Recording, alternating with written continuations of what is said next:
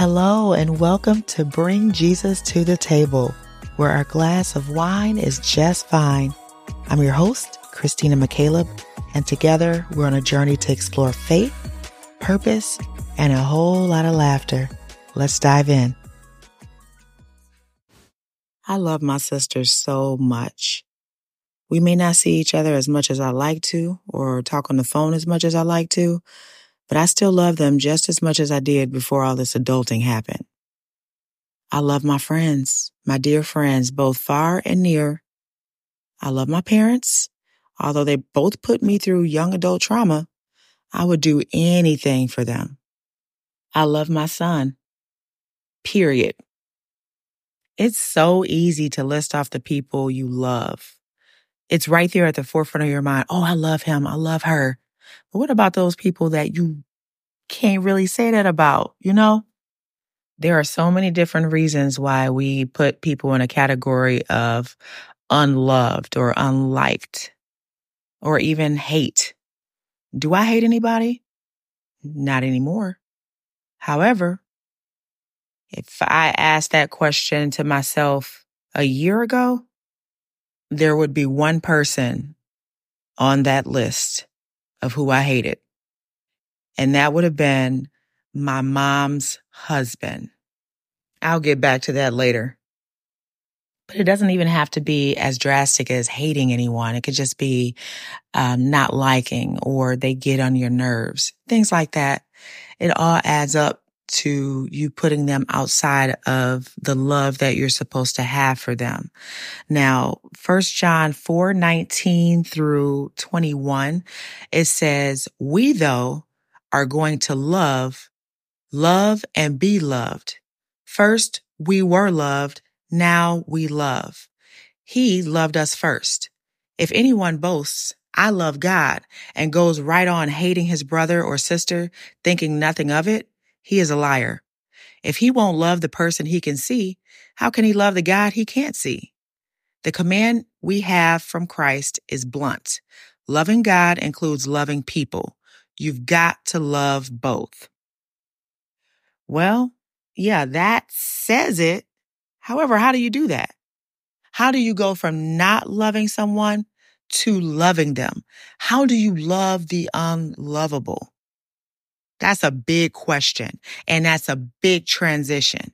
It is not easy because I went through it for my mom's husband. Okay. I literally have hated him for a long time.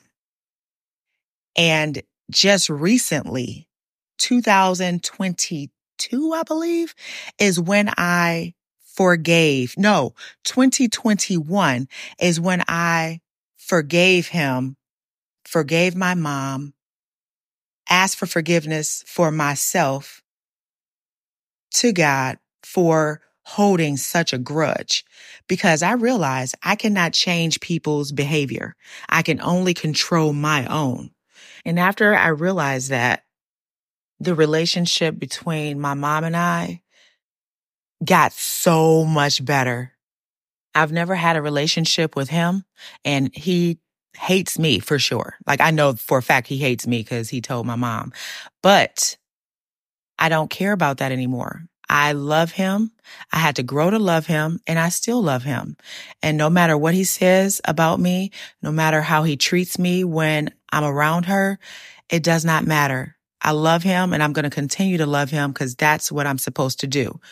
If I feel like he's doing something wrong against my mom and she's not handling it the way I think she should, that's okay. I pray about it. I pray about it because it's not in my control to control her or anyone else's thoughts or actions. The more I prayed about having the feeling of hatred removed from my heart for this man, the better my relationship got with my mom. And the better my relationship got with my mom, the more it caused conflict between him and her. But because our relationship was strong before him, she missed that and we continue to talk, but it's on her time. Like if she can't talk to me around him, then I just accepted that. I didn't used to accept that, which is why our relationship diminished pretty much completely. But I accepted that. I didn't like it, but I accepted it because that's the only way that I can keep our relationship strong. And it just got stronger from there. And my sisters don't agree. You know, we were all about fighting this dude, you know, harming this guy. But I told them, hey, we cannot control that. We can control ourselves and she's still our mom. So we're going to love her the way we always have loved her and we'll deal with her according to how her relationship is with this man. Period. Now, was it easy to do that? No, it wasn't easy. It even got harder because last year I got married and my mom wasn't there. My mom did not come to my wedding because she couldn't come. He would not allow her to come to my wedding. Now, how do you think that made me feel? I, even talking about it right now, it chokes me up, but I still love him. I still love him. He thought, oh, I won. I got under her skin. But you know what? It didn't break me and it's not going to break me because I am going to be blessed for doing what the word told me to do, to love to love, to love no matter what. And seriously, what is holding a grudge and being angry gonna do anyways? How does that promote productivity and success? It doesn't. It doesn't. It holds no weight. If anything, it stops you from receiving the blessings that you have right in front of you. Nobody is worth hating. My mom has this women's conference once a year in Holland, Michigan. And this year was the second year that I attended. I attended last year, a few months before the wedding, and I attended this year. He is always opposed to me being there. He told my mom, if I send the registration money, he's going to rip up the check. It didn't stop me from going. I found another avenue. I paid when I got there. And my mom was so happy that I showed up. Oh, she was so happy. And that made me happy. It made me happy knowing that I put aside the hatred that I have for this man for the greater good. I'm going to read John 15, 9 through 17. I've loved you the way my Father has loved me. Make yourselves at home in my love. If you keep my commands, you'll remain intimately at home in my love. That's what I've done, kept my Father's commands and made myself at home in his love.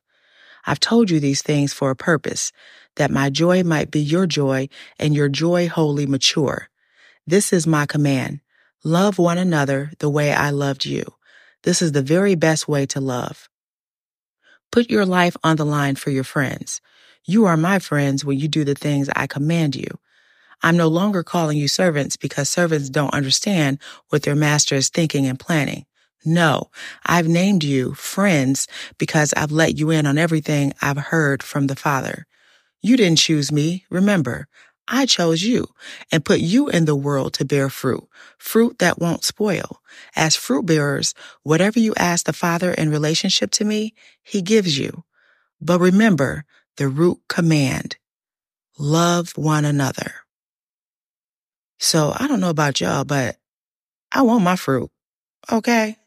I want my fruit. I want my blessings. I want everything that is coming to me. And I will not let anybody, anybody change my way of thinking and my, my actions just because of what they've done to me or said about me.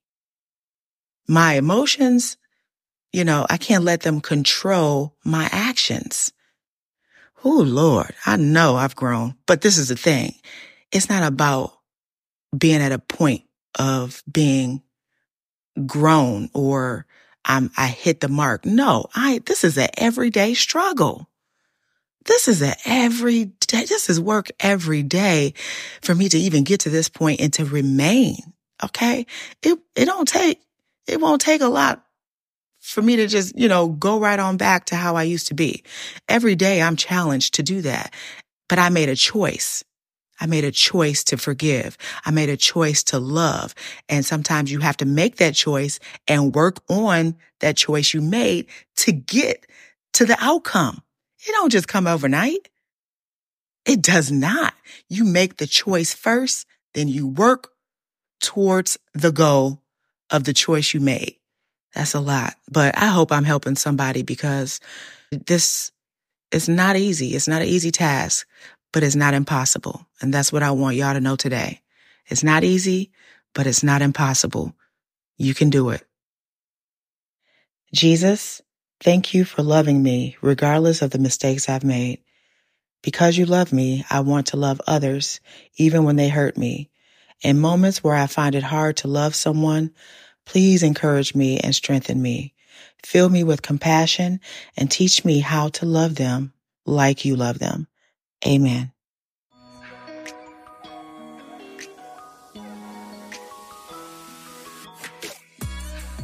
That's it for today's episode of Bring Jesus to the Table.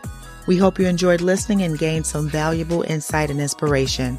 Be sure to subscribe to our podcast on your favorite platform so you don't miss out on any future episodes. If you enjoyed today's show, please leave us a review to help others discover our podcast. Thanks for tuning in, and we'll be back soon with another exciting episode of Bring Jesus to the Table. Until then, may your faith guide you, your purpose inspire you, and may laughter light up your life. See you next time.